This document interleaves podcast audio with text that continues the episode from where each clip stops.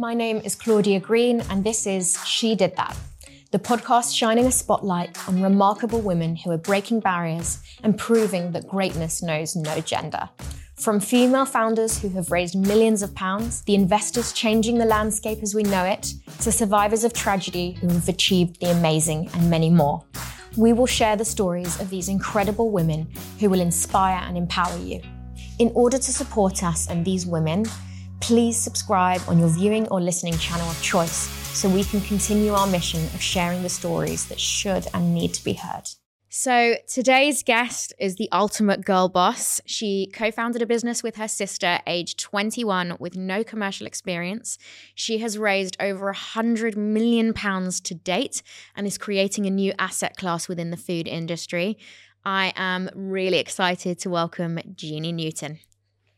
Gini, thank you so much for being here. I've been really, really excited to get you on the podcast because to me, you are the epitome of the girl boss. Oh, that's cool. Thank so you. I'm really excited to delve into everything. You've obviously accomplished a lot. Um, so yeah, let's get it's been st- a journey. It's, it sounds like it's been a journey. It sounds like you need a very elongated sabbatical holiday. Oh my God, imagine. This is me announcing that I'm going away. Not for long though, not without your laptop. Two days. Okay. Exactly. That's the, the life of an entrepreneur. Um, but no, seriously, I'm in awe of your journey. You've accomplished so much. And I think it's a real example to other people of how you can achieve things and be successful. And you are the epitome of an entrepreneur because you've been so scrappy and your hustle mentality is incredible. So let's let's go back to the beginning. Mm-hmm. You grew up in London with your three siblings. Yes. So sister I, and two brothers. I have two brothers, two older brothers and an older sister. So I'm the youngest, the baby of the family. and um, yeah, I've got two brothers who are a little bit older. Mm-hmm. So um, learned, a, have I learned anything from them? Maybe I should say it just in case. How, to, d- how to defend yourself. Yeah, how to, yeah. Defend, how to protect my food. Because like that's the thing, big families, like yeah. the dinner table is a stressful place. So I actually eat really quickly because of them. And that's a real problem. Because I've always been like, don't take my food. But yeah, so grew up in London. Um, but my sister and I are like the closest of ages. And obviously we run both the businesses together too. Yeah. Okay. So we're going to delve into that. And your parents are both entrepreneurs. Yes. How did that kind of equip you sort of mindset and capability wise for what you've achieved now?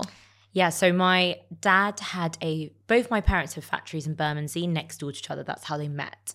And growing up, you know, business was a big part of our world. You know, mm. when you run your own businesses, there are good months and bad months. And I think Eccie and I saw the nature of like having your own business and what that did to our parents. And it just felt very normal. So holidays, if we went on holiday, they were on the phone a lot of the time. Mm. And I used to always be really frustrated, like, oh my God, why, why are they always on the phone? But now I really get that. Mm. So I think that that set us up in the way that we, it, starting your own business didn't feel like a risk. It just felt like it's something that you do, you make money, you test, you try and expand. And I don't think in our heads, we really realized it was just like, we didn't go into it, but like we're going to start our own biz- business. We just went into doing something, making a product, making money, and then it grew into a business. It mm. wasn't like a long-term plan or a business plan. It really just, we fell into it. And I think probably having two parents that had done their own thing, mm. um, set us up for that. So when you initially started the business, in your mind, was it, okay, maybe this is actually just going to be a small business? Yeah. You didn't have like these huge, huge, huge growth plans? one hundred percent. I mean, Karma Cans, our first business, corporate catering. Um, we went into it very much like my sister was a chef. She worked in lots of different restaurants across London. Mm. And we pretty much just like fell into making a product to make money. And we were mm. doing it out of our mum's kitchen. I didn't want to work with my sister at all. Actually, at that time, we were very, we still are very different people, but we weren't even that close. Mm. Um, we got closer from working together. And I had big plans for my future. Definitely, I actually wanted to work for, you know, a company. I definitely didn't want to do my own thing. And Eccie, likewise, was moving to, actually, she was going to um, Istanbul to, she was doing a master's in conflict and terrorism, and she had a job that might take her to Istanbul. So we really were just like doing this to make money and we love food, and it was really fun at yeah. the beginning. So no business plan, we just kind of fell into it, and then it just grew from that point on mm. when I left university and I just was like, okay, like maybe we should start selling this to a few more people, offices, and then it grew in a very gradual way. But there wasn't like a plan that went into this is our business and this is our finances and this is going to raise money. The first business was very much like it just happened. Yeah. And what's really rare and unusual is that you've pretty much gone from university to running your own company. Yeah. You didn't work for anybody else, which is definitely not a common path yes. to take. Um, it's incredible. But tell me a bit about the early days of mm. Karma Cans, like day one. Yeah. How, you just thought, right, we're going to start a corporate catering company. How did you get clients? Yeah, it was... um. probably not working in an office. Well, I'd worked in more kind of hospitality, so like on the ground work. And I think probably we made every mistake in the book, not mm. having that experience to bring to the table. It's mm. pretty, um, you're learning on the job. So mm. everything from like hiring to management, those were big learning curves. Mm. Um, it started really with a friend of ours was having this auction for charity, and he said, do you girls have a skill you can auction off? And Eccie was making these incredible meals for herself at, at uni every day. She made, she's just an incredible chef. She's just, it's inspirational watching her like come up with different recipes. And so she said, I'll do a week of packed lunches. And that's kind of where it started. This one office, Chancery Lane, this guy loved our food and he ordered it every single day for himself. And then he was like, oh, I want this for my whole team. And so that was when it was born, really. And the interesting thing is delivery wasn't a thing back then. Deliveroo didn't exist. It was actually Deliverance was the, I don't know if you remember Deliverance. I've never heard have of Deliverance. Not? It was like the first, you could have anything you wanted from any like country. And it was cooked in one kitchen. And what? It was, yeah, that was like before Deliveroo. And that was the only kind of delivery product. Yes. And the biggest, the hardest sell was actually selling in delivery. So I remember telling people, we're doing a delivery corporate like lunch business. And so many people were like, why would I want food delivered to my desk? It's it's it's weird thinking about that now, but at the time, people didn't really want, like they wanted to go out for lunch, mm. but something was changing the market. It was basically after, this was two thousand fourteen. So two thousand eight was obviously, we had a really bad recession and there was a big recovery. And in that recovery period, people were working harder than ever. They didn't have two hours for lunch. They had like twenty minutes mm. and something was changing the market. Now with business, with businesses, um, often a gap opens, an opportunity, and it's all about timing. I didn't know that this was happening in the market. I didn't have a business plan and I wasn't smart enough to think about things like that. At the time I was twenty-one. So things were changing where this amazing opportunity was opening up where people needed like a fast, healthy fix. Mm. And that's where Karma Cans was born. So in the early days, it was just us two. We were running from my mum's kitchen in Clerkenwell and doing not that many lunches, but thinking we were doing like a crazy trade. But we didn't really have overheads. Like it was so, it's revenue driven. Everything we made went back into buying the ingredients, making mm. a small amount of profit. Really like didn't understand much more about a business than that. So we grew in a very gradual way. Mm. Then from that point on, my mum was like, get out of my kitchen, you're taking over.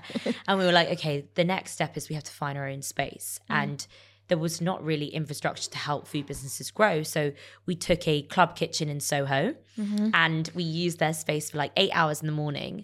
Um, and we were probably a nightmare to share their kitchen with. We were kids, you know, and we didn't really understand about like health and safety regulations. Again, learning on the on mm. the job. They were amazing because like they put up with us.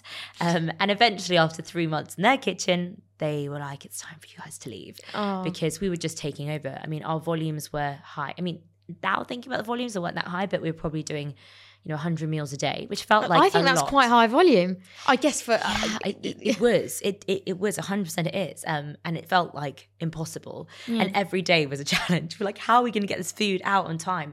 And at that point, we hired like our first kind of chef to help out. We hired a cyclist. So previously it was Eccie and me doing all the cooking, fighting loads because we were overlapping in our roles. And then we hired, and then Eccie would cycle all the lunches oh across London. I was really bad at cycling, so I got away with not doing much cycling.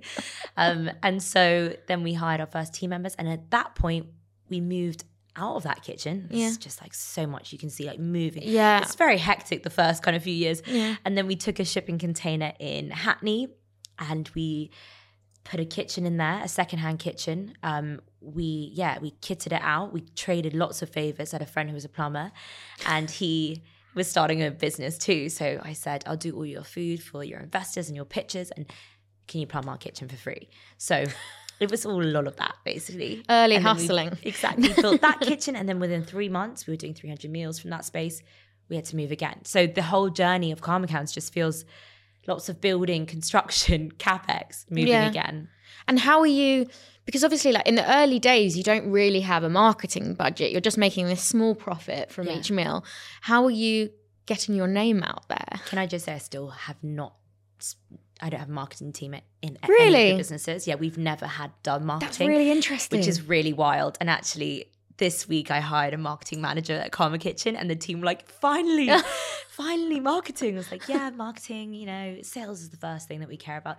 I'm now learning that now it's time for marketing, but I've never done marketing at all. It's all through having, so I guess my background, um, obviously I've never worked in another business doing mm. a role, but I realized that like sales and commercials where I kind of love, and that's where I feel really comfortable. So how we got our name out at Karma Cans was I would basically research office managers or like buildings mm. and find the person's name who was in charge of catering. So normally in c- corporate catering sits with office managers, facility managers, receptionists, E As, and I would basically pretend, this, this sounds really bad, but I would pretend I had a meeting with those people, and I would turn up at their office with food and say, hey, it's Gini from Karma Cans, I've got a meeting with so-and-so, and they'd be like, oh really? And quite often I would get in front of that person and be able to say like, look, I've got some free food, and most of the time they'd be like, wow, free food. Sometimes they'd be really freaked out and be like, why are you here and who are you and can you get out of my office?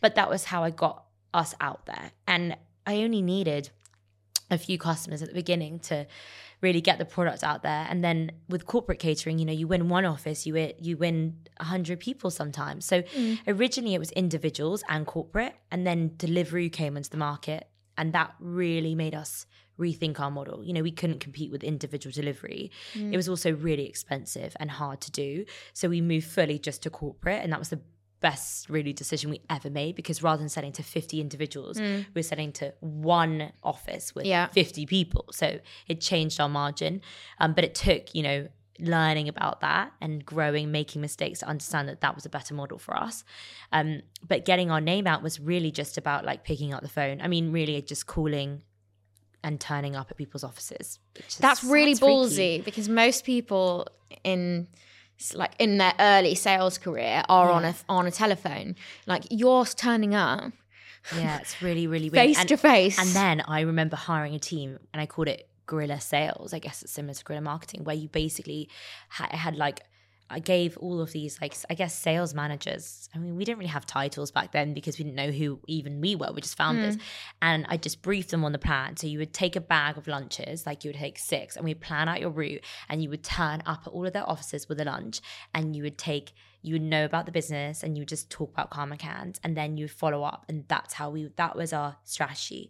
So yeah, it was kind of scrappy and crazy, but now that's how we did it. That's that's how we got most of our beginning clients. And then we were so lucky. Huffington Post um, did a piece on Eccie and I, oh my which was mad. And it made us feel some, this is when we were still in our mum's kitchen. Yeah. And we were pretending, it was all like very much fake it till you make it. We were pretend we were pretending we were a lot bigger than we are, yeah. um, than we were.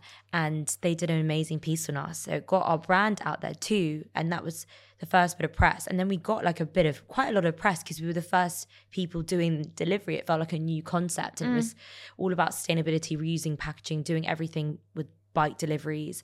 Um, so it felt very original at that mm. time. Now this sounds really weird talking about the originality of delivery, but it felt really original at the time, pre all of these big delivery companies. Um, so really sales was the key to us getting our name out there, like sales focused. I think it's interesting what you say, faking it till you make it, because that is so true. Mm. Like I started my business sitting on my grandma's bed, yeah, and I was taking all my first calls on my grandma's bed. And then I worked with a really big fintech, and they were like, tell me about your operation. And I was like, Grandma, I'm just jumping on a call right now. And she was like, okay, I'll be quiet. And I'd be like, well, we've got a team. We've got, we didn't have a team. It was literally just me. But I think it's like, yeah, I think that's a really important thing is like, you do have to fake it till you make it. I know. And there was this really funny moment where we were doing a partnership with a big drinks brand. Mm. And the guy who was like running this partnership was such a, he, you know, he's become a friend, such a great Um, person, and mm. he actually went on to start his own businesses, so we've really worked together. But at that time he said, oh my god, can I come see your kitchen operation? And we just we were like, oh we're, we're really busy, we were at our mom, in our mum's kitchen still, so we didn't know, we didn't want to tell the truth, so we yeah. were just like, oh it's just really hectic right now, so busy, um, let's meet at a coffee shop. And again, we just didn't want anyone to know the truth of like how small we were, because mm. then it would just take away from like, you know, the look and the feel of the business, and you mm. want to look like you're bigger than you are, you want to look very professional, and of course you're still making a really good product and you still have like the right food hygiene, it's just that you are not as big as your website might make you look. No, but it's like the chicken and the egg, isn't it, really, because people want to use trusted yeah companies and people who can sort of attest to how well you do things. But how do you get your first big client break, essentially, which is always like the difficult one? But you're right, you just have to go in there and be ballsy. It's like when I started my business, I spoke to, I emailed H R to do their recruitment literally ten times, and they were like, just just drop it, we don't want to work with you. And so I did six combinations of the C E O's email address. Oh yeah. Know and I messaged him well. And I was just like, I'm sure you know how it feels. And he, it just struck a chord, and he was like, meet me in Starbucks tomorrow. And he's literally, this guy's worth eight billion now. And he was like, everyone ignored me except him. But it's like, sometimes you do just have to be yeah. really, really, really ballsy with it and just go for it. Definitely. And I think if you have a product that you believe in, mm. like I knew our food was good, I just needed to get it in front of the right person. And so I could be really confident mm. in going into that meeting or turning up at someone's office and be like, okay, I actually think you're going to really like this. Mm. So yeah, it does, it does work. And what's it like working with your sister? Yeah, it's amazing. It honestly is. I mean, at the beginning, talking about the early days of Karma Cans, it came with its challenges, mm. you know, we're very different people and we think in completely different ways. And at the beginning, because we didn't know what our roles were, mm. we were overlapping on a lot of tasks, and that's where the friction really starts. And I think with any co-founders, if you are doing the same role, mm. that's when you probably will fight. The key and the pivotal moment for us was when we started to trust each other at what we were good at. So I'm mm. more on the commercial side and she's more on the kind of strategy side mm. and operations side. So when I realized like Eccie is so unbelievable what she does, mm. I just need to, I can just leave her to it and I know she's going to do an amazing job. That's mm. when like that trust and that division of labor is like the key mm. to success. Um, and the only time we really disagree is when we start like working on the same parts mm. again of a business. Um, the key to siblings is that you can be completely honest. And I think with colleagues, it's really hard to yeah. be completely transparent. Well, it's like, don't sue me. Yeah, you have to. But the best relationships are the most honest ones, right? Progression only happens when you can say exactly how you're feeling and the things that you need and the things, things that you want. And with siblings, um, especially siblings that think in such different ways that run a business together, mm. we do, you know, Eccie's a, ma- a big thinker. Like her, her ideas are incredible. I'm more of an executor. Mm. So I can basically tell her when it's time to execute on some of these crazy ideas, and I can tell ideas that are not good or ideas that are great. Mm. And we just found a really great, you know, relationship that works well for us. Mm. And it's based on true honesty, but it's definitely harsh at times. You know, we really can be quite brutal when you're raising money. Um, that's a really challenging time. It really can stretch anyone's relationship um, mm. with your team, with your colleagues. It's a very intense environment, and we're super critical of each other when we're pitching, when mm. we're rehearsing. You have to be in that in that world because it has to be perfect. And mm. that's probably led us to have um these two businesses, because we we work well, we're very honest, and I can tell her when she's a nightmare and she can tell me no nightmare. We can move on, we can forgive each other, and we can yeah. get to a solution really quickly. I think you can have that with siblings, and I'm not saying all siblings because I have heard horror stories as well, yeah. but I think the key ingredient of what I've heard and from people I've interviewed is that trust is the number one thing yeah. if you're partners. And that's really hard when you meet someone or even if you've worked with them, you don't really truly know a person yeah. when and, until you've gone through something quite difficult.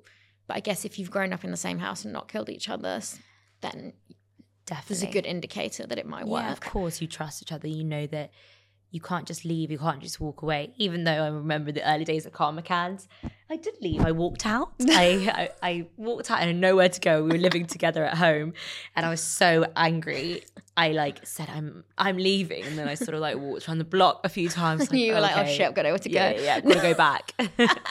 That's it. So uh, embarrassing. Yeah. I've gotta go back. Gotta get the food out. I think it. Also, I think age helps as well. As you get older, yeah. it does become a bit easier. Like, my brother's helped me with my business, and now I'm able to take his criticism and advice, but I would have scratched his eyes out if ten yeah. years ago he'd have tried to tell me what to do. Definitely. I think the other thing is when you hire external people into your team, you have to start being more professional, and that shifts the way that you speak to each other. You can't, the first person we hired, I feel really sorry for that person because we were probably like fighting. It was really, really awkward. I hate you. I know. And I just feel for that person now. But when you you learn, like, actually, you can't make your team feel uncomfortable. Yeah. Look, there are times in meetings where we share a look.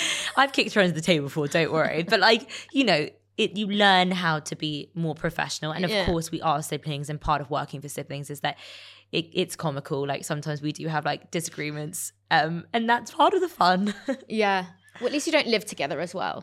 We did during oh, COVID. okay. We don't anymore. It was too much. Like, yeah. That's we had really a period intense. Where we did live together with with uh, five of our friends, which was great. Oh my God, that sounds really fun. And COVID, and obviously Eckie's a chef. Yeah. Well, we so all love wonderful. Cooking. So Eccie and I did take a lot of the cooking on, but it was brilliant. So let's talk about COVID. Yeah. Corporate catering company Crisis. In a time where there are no offices open. How the hell did you survive? Yeah, that was a bleak time. I mean, I remember the week before lockdown, and on the Monday, um, having a meeting with the team and setting out three plans, A, B, and C. And mm. C was that we were going to go into a lockdown. And I, s- I remember saying, like, C won't happen. It's not going to happen. But A and B might, and that's what we have to deal with. But I'm, you know, I'm pretty sure C won't happen. And the crazy thing is, you you know very little. Your team are looking at at you to have the answers, mm. but like everyone, no one really had been in this position before. Mm. And so C did happen. We went into a lockdown, and it was it was really, you know, everyone did panic for a little bit. Like the first two weeks knowing what, you know, we lost. It was our busiest month as well. We were having the busiest year. And suddenly all of our clients disappeared overnight, and we didn't know how long for. So, you know, corporate catering was the first thing to really go because offices shut down. So, mm. you know, other people were working remotely, but for us, like, that was the first not an option. It, it's gone. So what are we going to do? Our team were incredible. We spent two weeks trying to think about how who needs food and how can we use our space, right? We have a, a big commercial kitchen, a big C P U in Hackney. We've got an incredible team. Mm. And the team just like, what? Jo- this was just such an amazing time for us because we just like had the, a moment to step back, which we haven't in nine years, you know, Karma Cans, we've been running for nine years and we'd never had an opportunity to pause, think about our business, think about mm. our margin, think about who we want to be. The, this two weeks was just like a brainstorming session where everyone was like, okay, what can we do? We tried a lot of different things. We tried Deliveroo, it wasn't right for us. And then we thought about N H S catering. Mm. So that was what we focused on during COVID. We got a contract with the N H S, so we did it through a charity, and we were doing a thousand meals a day for different hospitals. Oh my goodness. So it was very wild. Like when everything was closed, it was the first time I'd been in the kitchen for years as well. So Eccie and I would also go and do some shifts in the kitchen, hairnets on, gloves, yeah, P P E. Um, and the team were amazing. It was incredible to work with such a great team during that period. And a thousand meals a day for us, like we were used to doing high volume, but it just felt incredible, like working so closely with this team. Make we had to do a whole new menu because obviously to make it work, mm. we had to think about like how also it had to be really healthy. It had to keep, you know, the the nurses, the doctors, everyone going in the hospital. So it was just, yeah, it was it was a lot. And it was a time where I remember going home, my housemates hadn't seen anyone else, and I was working with a team every single day, mm. going to the going to the kitchen every day. Um, and that really took us through. Uh, that saved the business. You know, it saved, it kept our team in work. It kept everyone together. It was mm. just an incredible time. And then coming out of COVID, that was a, we didn't know what it was going to look like. So it took a while to kind of recover because we came out of lockdown, we went back into lockdown. Mm. So it was a very challenging time. Mm. But now it feels like corporate catering is is booming and people are going back to the office. Mm. And we're actually so surprised. We thought it would take a lot longer to see people go back to a normal way of working. It may be three days in the office, but those three days they're spending money on catering to get, you know, morale up and to get people back in. So catering is having a real moment right now, which is exciting. Yeah. And I think it's amazing to have been able to withstand the whole period of COVID. And what it sounds like is, I mean, did you turn a profit that year? We did, yeah. Which is incredible because we were a lean, we were a lean team. I mean, it was a tight one, but we we didn't lose money, and that was unbelievable, really. Yeah. Um, we did a lot of different projects for kind of vulnerable people as well, mm. and shelters and stuff like that, where it was just like at cost, you know. Mm. But we did those things because it felt like it was this strange time where everyone felt like they were working together and we were trying to help anyone that was vulnerable. Mm. And the N H S thing was amazing because it's high volume, but it allowed us to do other projects that mm. were just like basically giving food really away at cost. Um, but it it was a really important thing to do at that time. I think everyone was just trying to, if you had space, it was all about how you can utilize it to help the vulnerable people that needed food. Mm. And that was quite a weird way of running a business where before your, your clients are corporate and you're mm. trying to make profit. This was like, how can we, who can we help? How can we keep our team? How can we keep everyone working through this time? We don't know how long it's going to be. And mm. it was just, I never run a business like that. So it was a, it made me think in a different way. But coming out of COVID, it, that knowledge and understanding margin and realizing that basically, if you just reinvent your whole product for one customer group, you can actually turn a potential profit. Yeah. I need to think about my business in a whole different way. And so mm. it made me think in a different way about Karma Cans when we left COVID. Mm. Well, you've got to be really scrappy yeah. and kind of change up change up your ideas in yeah. order to adapt to a new market. And that COVID period was about survival. So we yeah. survived, and that's all that really mattered. You were just trying to survive mm. um, and cover our costs just a little bit. And if you can make a tiny profit on that, that's fantastic. The next year is about like, okay, recovery. And now it's like, okay, how can we be really profitable? Yeah. So talk to me about Karma Kitchens, because you started off with Karma Cans and yes. then Karma Kitchens was born. How did that come about? What was the idea behind it? So through Karma Cans and running a catering business, the thing I learned was that I spent a lot of my time and my money on building kitchens and not enough on sales and marketing mm. and hiring a really good team. And if I was to start again, if I had a solution to building my own kitchen, spending my money in that place, I think it, I could have been lot. I had, I could have had more, more success faster. So, with Karma Cans, we obviously moved kitchens three times in one year. We spent a lot of money on equipment, and bear in mind, secondhand equipment. It's not even good equipment. Um, and I wish that there was a solution, and that made us think. When we took our final kitchen in Hackney, which Karma Cans is still in today, it was a big jump in rent, and we were really worried about how we were going to cope with that increased rent. But we knew we had to take this lease, and it was a five-year lease, a lot more expensive than the kitchen container that we had, and we subletted it to different people and food. So we rented a tiny corner to Island Poké, who did rice production. They were a lot smaller then, and they did a bit of rice production in one corner of our kitchen. twenty-six Grains, who has a shop in Neil's Yard, mm. did catering in our space. And we had a pickle house who does amazing like pickle juice and Bloody Mary mix. She rented space, storage space from us. And we actually built our office as a mezzanine above our kitchen. So it was a really, it was six hundred square foot, but it was a really high warehouse. So we knew we needed office space. So we put like industrial kind of um, scaffolding above it. And our office was above our kitchen. How do you even think of this stuff? Just because you need it. And this is like out of need. You're like, okay, let's just, and I met a scaffolding guy who was doing some construction do. at the end of the road. And I said, like, how much would it cost? And he was like, yeah, sure, just pay in cash. I was like, okay, great. So he built me a little office. Um, It's just wild thinking about this, but we used to climb a ladder to our office, and every time there was like something like chilies on the menu, it would like burn our eyes while we were working, and I'd be on a sales call, and you could oh, you could hear like the extraction in the background. So we had this space that was not built to be shared, but we made it work by letting it out to different people in the food to help us have a bigger space. And mm. that's just not feasible for every other business. So we wanted to build, we came up with this idea. Actually, my mum said something really funny to me. She said, look, we were having a, t- a, a really tough time at Karma Cans at this stage. And she said, you could make more money if you just rented out your space. And I was so angry that she said that.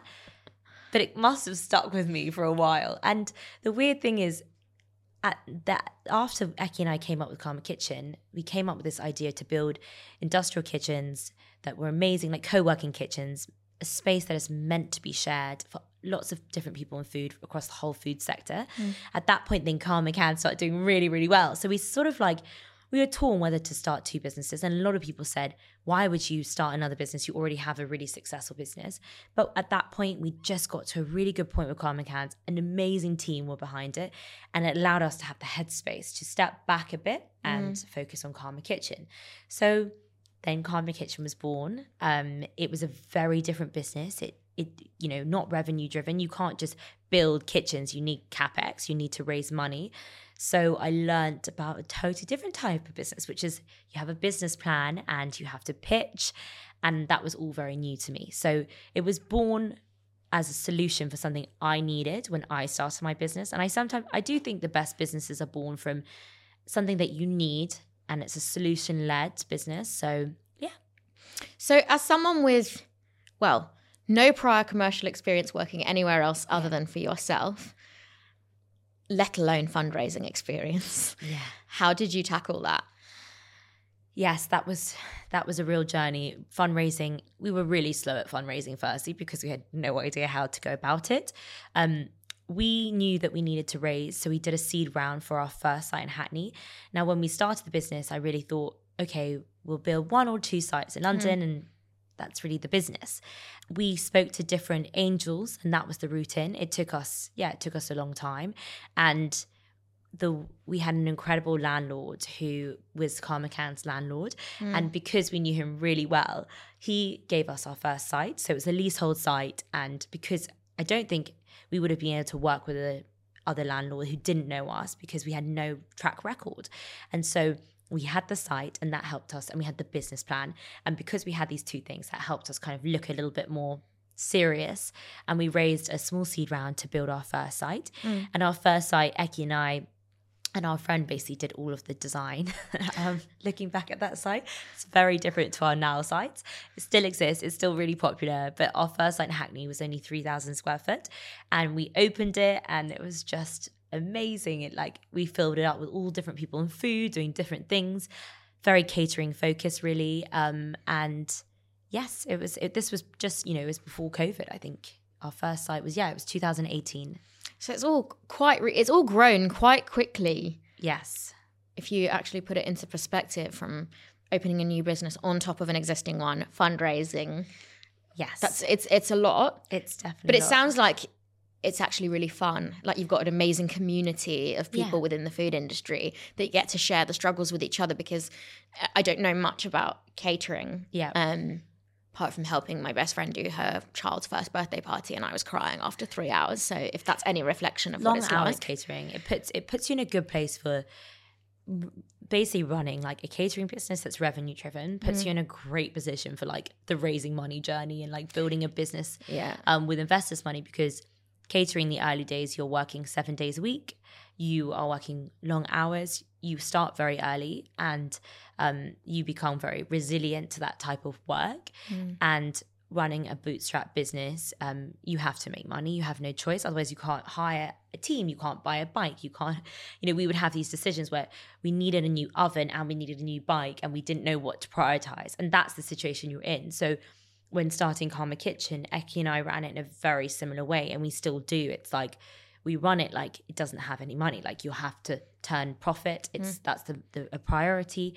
And yeah, the the way that we run Karma Kitchen is, I think, a result of that.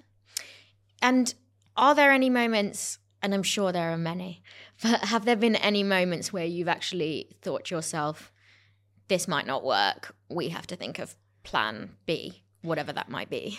At Karma Cans, catering, the catering world has been up and down, and there have been many moments where I thought we were going to fail. That is definitely a part of our journey, and um, amazingly, you know, we're still here today after COVID. I thought we were going to have to close at one point in COVID. So yes, with Karma Cans, one hundred percent, I think every founder has that journey.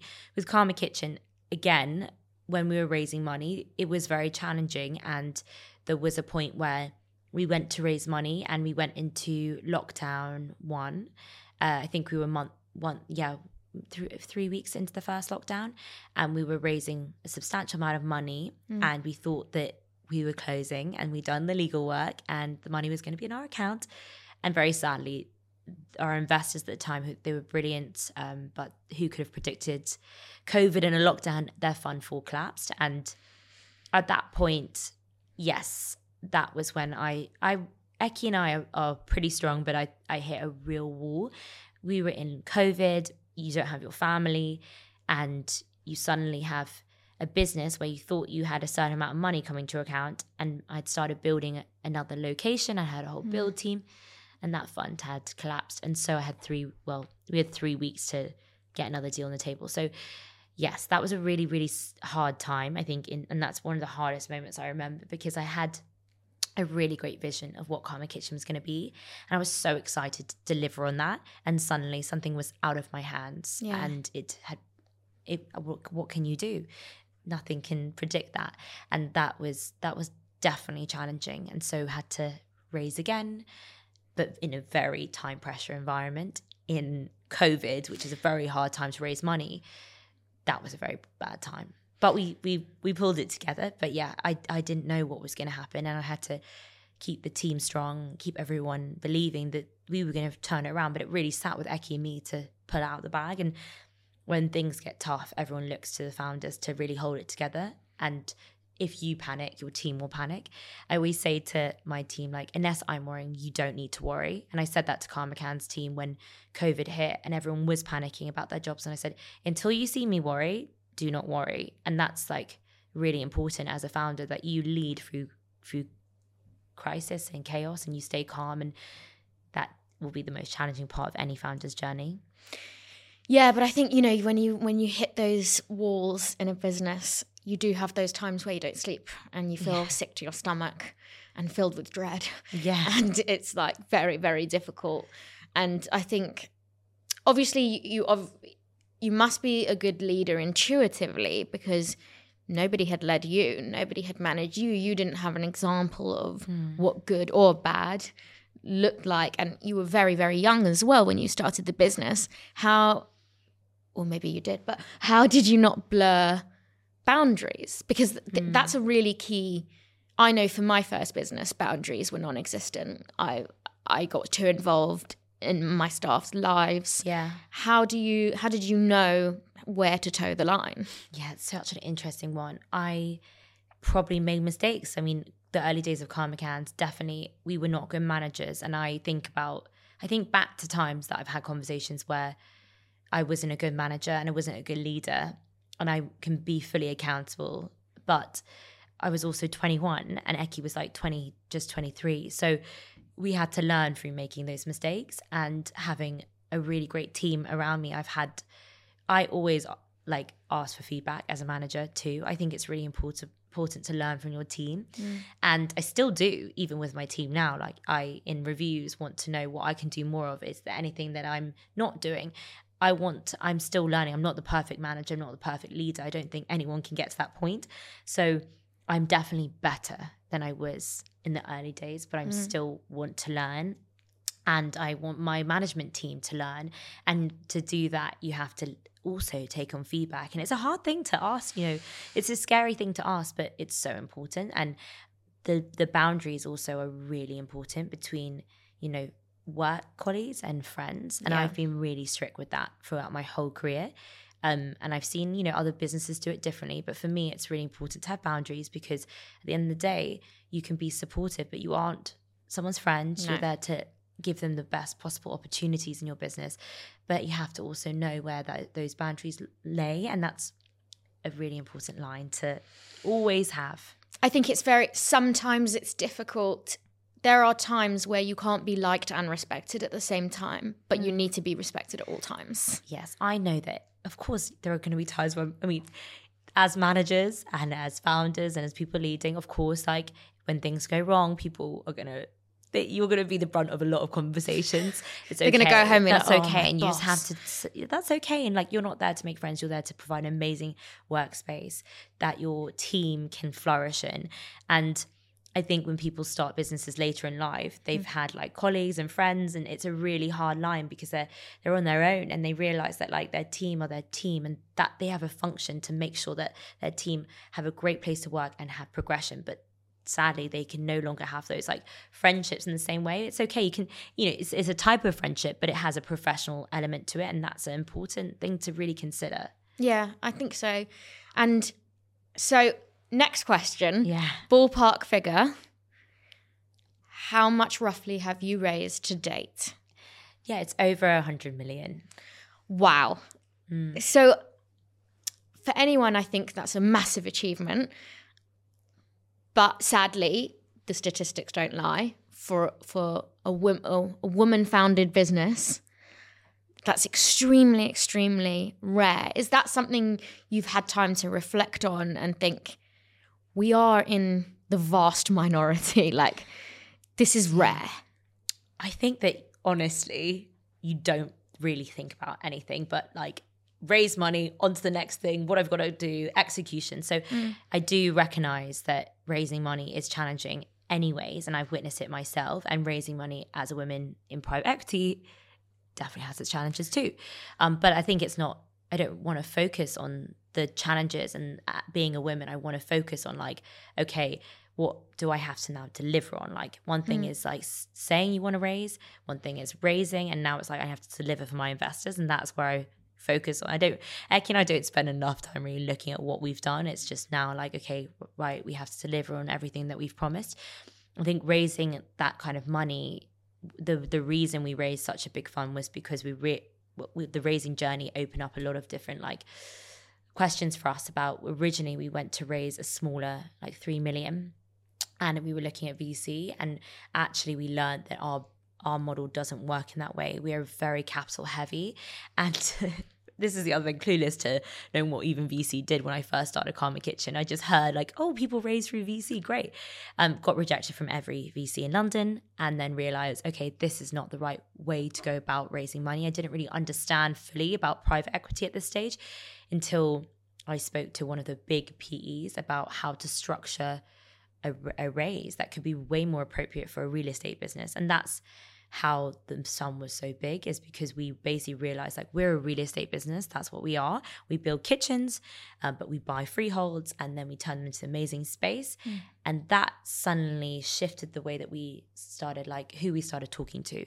And when we raised that big sum of money, it was to basically be disrupt the real estate market too. So it was um, a real learning learning journey on like, okay, you have to understand where the money comes from and what your business is and what you want your strategy and your exit to be to raise the right amount. And that, yeah, that's kind of how it happened. Is it a bit more of a long game when you raise that sum of money and you obviously yeah. have plans and ambitions to open up various locations and various places? Like, it must take a lot of time to yeah. actually get from starting point to, even though you don't know where the finishing point is, but it to get to a point is. where it's like, okay, bye, I'm gonna sell. It's a massively long game. I mean, yeah. you're buying real estate, you're building space, you're turning it into incredible workspace, and then you're growing across London. It's not quick. There's nothing about this is quick. I can no. tell you that for sure. Like, you know, you find a site and you open it, that can take a year.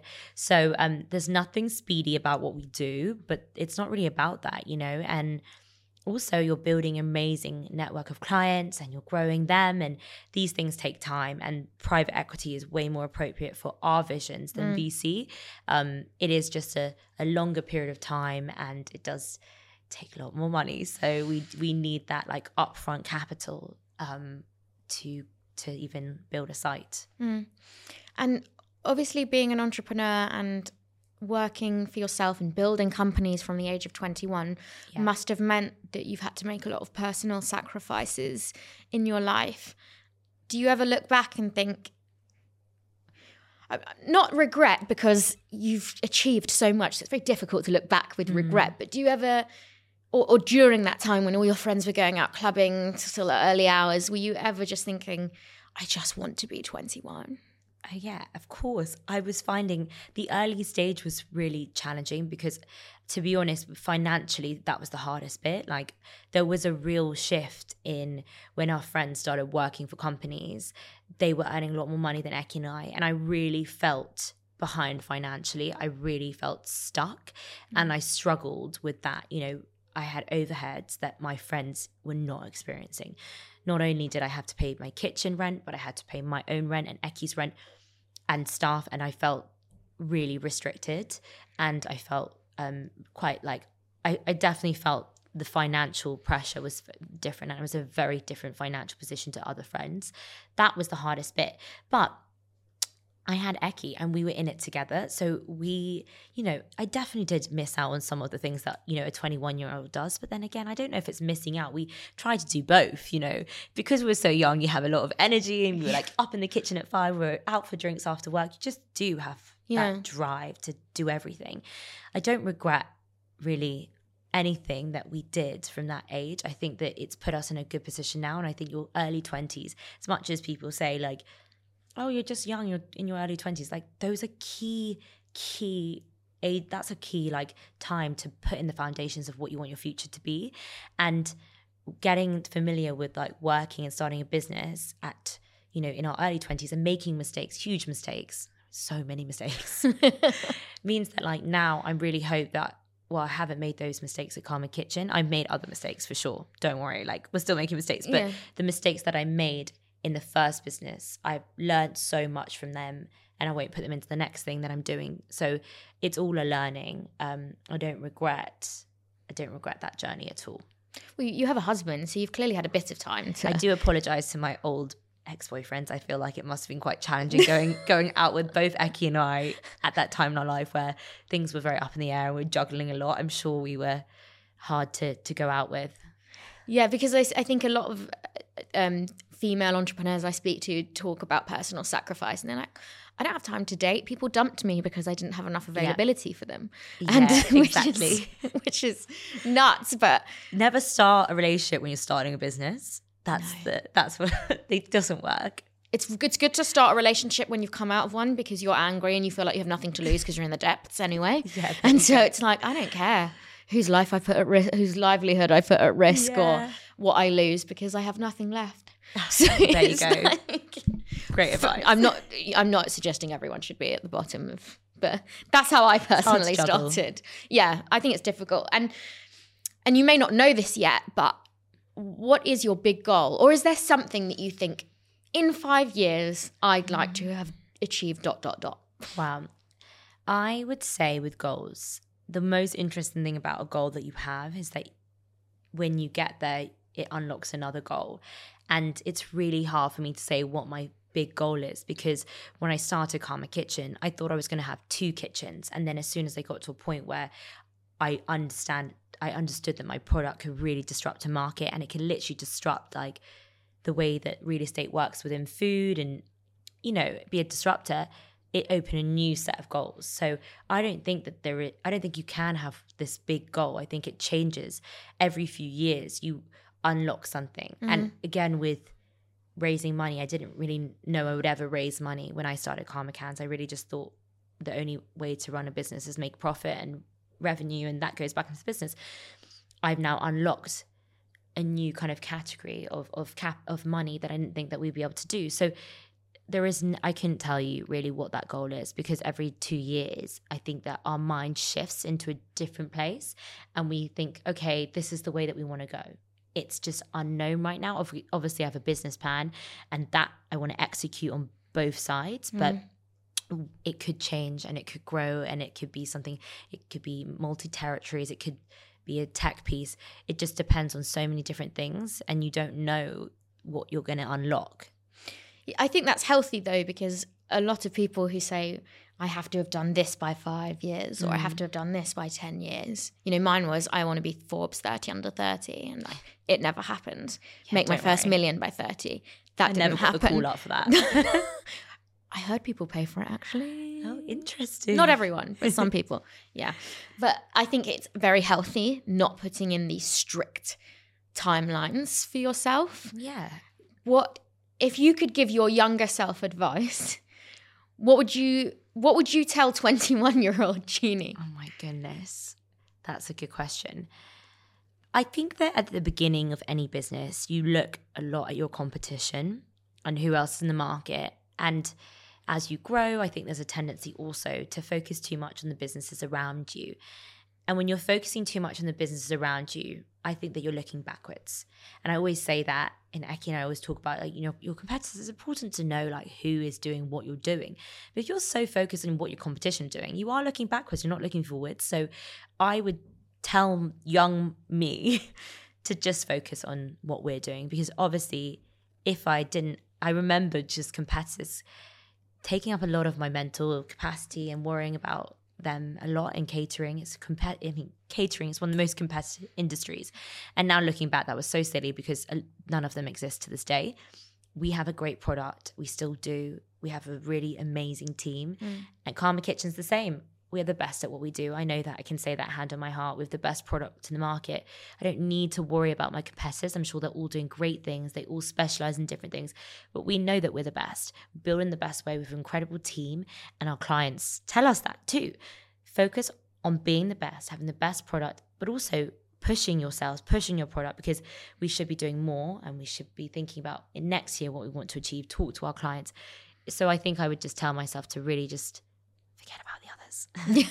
I think that's it. I don't know if everyone would agree with that, but no, that's I, how I feel. I agree with that, because I spent a lot of time looking at other people, what they'd achieved, their businesses, their journeys, you know, Instagram, when that became a thing. Yeah. You know, if they had a product, they were getting into this store, that store. And I was thinking, I've not achieved anything like this. And it's so toxic, because yeah. you can only look at your own journey, and you, everyone has a different timeline for things. Definitely. And you're right. A lot of these people don't actually, not that I would wish them not to succeed, but a mm. lot of them actually don't stand, withstand the test of time, because maybe they haven't gone through the things you've gone through yeah. and done the failing fast and the, you know, pivoting to new things when the market needs. So completely. It's a very valuable lesson. Well, thank you so much. Thanks for, for having being me. Here. Keep smashing life. Keep being an example to all the women out there. Thank you. I'll and try. Um, I'm really excited to follow your journey. Thank you for having me.